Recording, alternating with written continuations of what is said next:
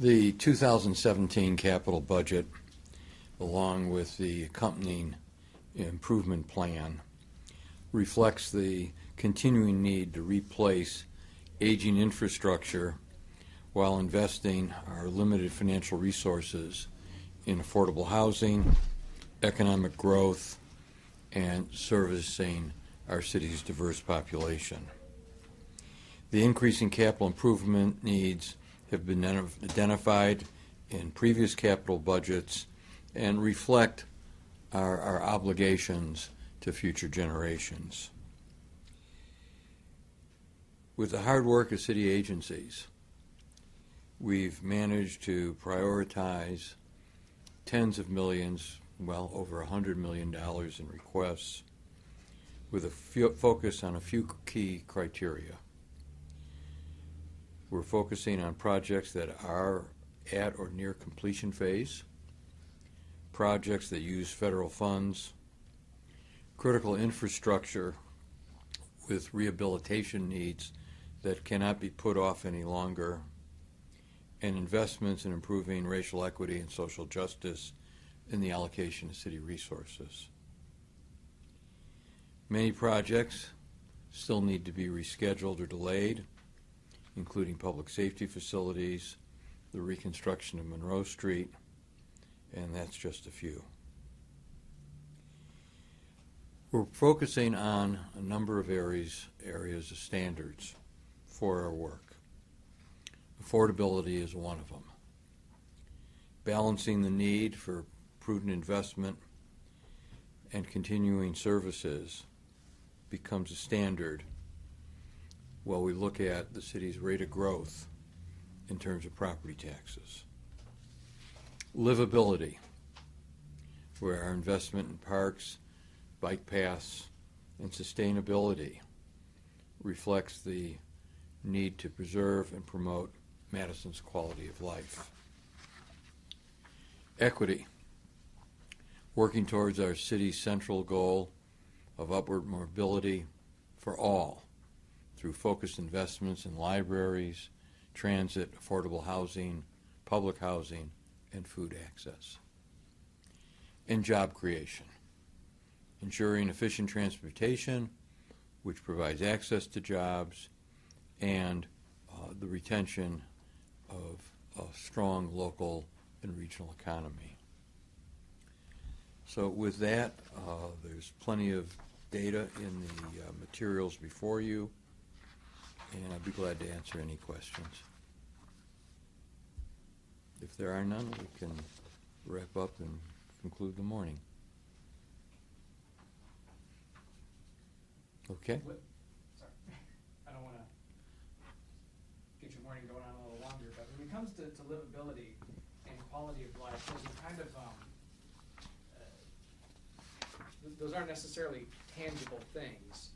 So how do you, when you go through the budget process, justify things like parks and, and bike paths and such, and credit quality of life, when you do have, you know, other? It's an interesting question because while many cities focus on marketability of their communities, we've focused on livability, and I believe that that's one of the reasons why, for five decades now, we are consistently rated as one of the best places to live, and that's acknowledged in these, these studies, these reports, and uh, in the fact that we are an exception in terms of a, a city located in the, the Midwest or the Northeast, in that for five decades since uh, since the, the, the, 70s, we have been growing. Uh, there's not a lot of, Uh, of, of, of, older cities in what's referred to as the old Rust Belt or, or Snow Belt that have continued to grow over the years.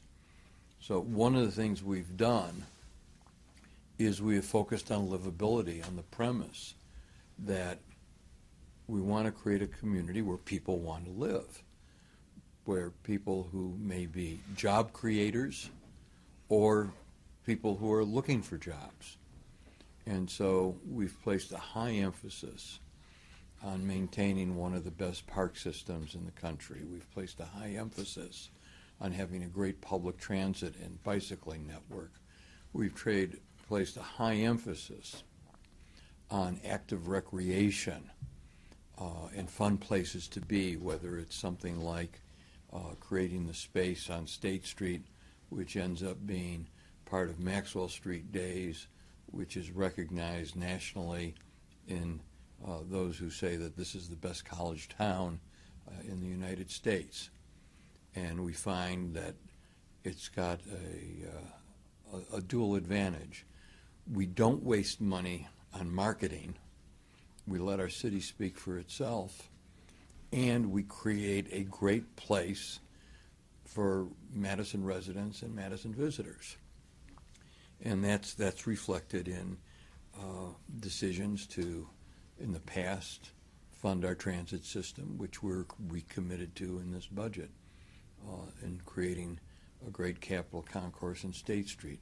And now we're seeing that shift as we've continued to make investments in individual neighborhoods, like what we're doing on, on Cottage Grove Road, and, and then our efforts uh, to completely expand Madison's housing stock at, at all income levels. That's, that's what livability is about, and that's why Madison's such a great city. Thank you. Sure enough. Any other questions? Okay. What I missed. Uh, you I just, apologize. I found out that I was coming here at ten sixteen, so. Well, what you, you missed is uh, my simply uh, reviewing the affordability, the livability, the equity, and the jobs, which are the emphasis of this budget. That as we've put together this capital budget, we've, uh, we're looking at making Madison an affordable city, a livable city, and one where we, in terms of equity, create access for, for all people to everything from jobs uh, to recreation to transportation. Is there a reason why we're doing this now?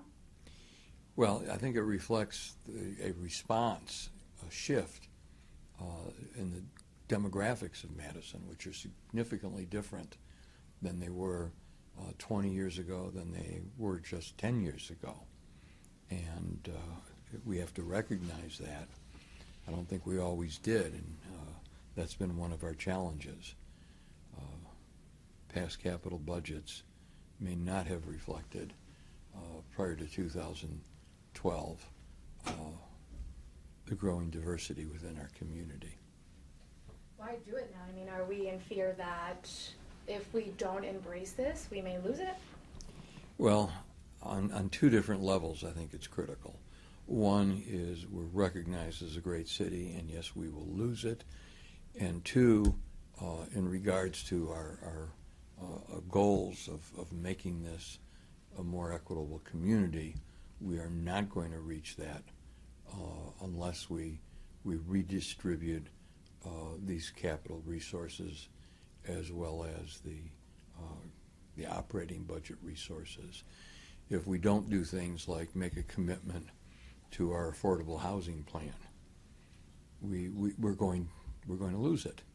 If we don't make commitment to our public transit service plan, which is not just environmentally sound, but is a critical way for so many people of all incomes to get to work and to get to rec- recreational events.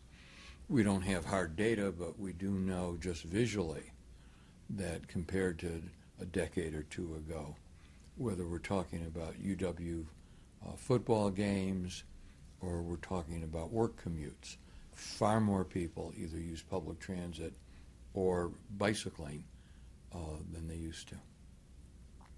What's the most important addition that you that you are perhaps most intrigued with, or do you find? Well, I think long. I think long term, uh, when you put aside the essentials. I mean, for example, you know, we we've got almost thirty million dollars committed to the renovation of the municipal building, which is money that just has to be spent. If I could uh, redirect those funds, I'd, I'd be more than happy to. Uh, but we, we can't afford losing the building. But uh, It's, it's probably the public market. The, the public market has so many uh, impacts on our community. First, there's the access to healthy food uh, and what that does in terms of generating uh, more focus on nutrition, dealing with and raising the, the, the awareness and dealing with the challenges of areas that do not have uh, access to food. I think that this effort will not just affect um, the mile, mile and a quarter around the proposed public market, but it'll help incentivize us to create better food access throughout Madison and the metropolitan area. The second thing is that it's going to create jobs and it's going to create businesses. Uh, our market is not one focused solely on existing uh, large companies coming in and occupying vendor space, but there'll be a tremendous uh, impetus to create vendor space for up and coming fledgling markets. Some of you have heard me tell the story of the uh, small entrepreneur with a sixth grade education in Minneapolis who started out selling uh, 50 uh, tamales a week and is now uh, upwards of uh, almost one and a half million tamales a year with customers like Target. Uh, we want to provide an opportunity for businesses like that to develop and grow within our city. With the city losing Kraft Heinz um, in spring of 2017, is there is that in the back of your mind when you're thinking about this budget? Well, it's it's in the back of mind of, of it, it's no, it's not in the back of the mind. It's it's it's in our minds in terms of everything that we're we're, we're doing. All of our focuses uh, in regards to uh, everything ranging from uh, small businesses to finding alternative uses for for that site, and we will see uh, in some of our long range planning uh, resources to, to to work on that site and, and, and the outcome, which we hope will be uh, it becomes a job center once again. Any other questions? If not, thank you all very much. Thanks for you being here this morning. I hope that the council meetings on the budget are as uneventful as this press conference.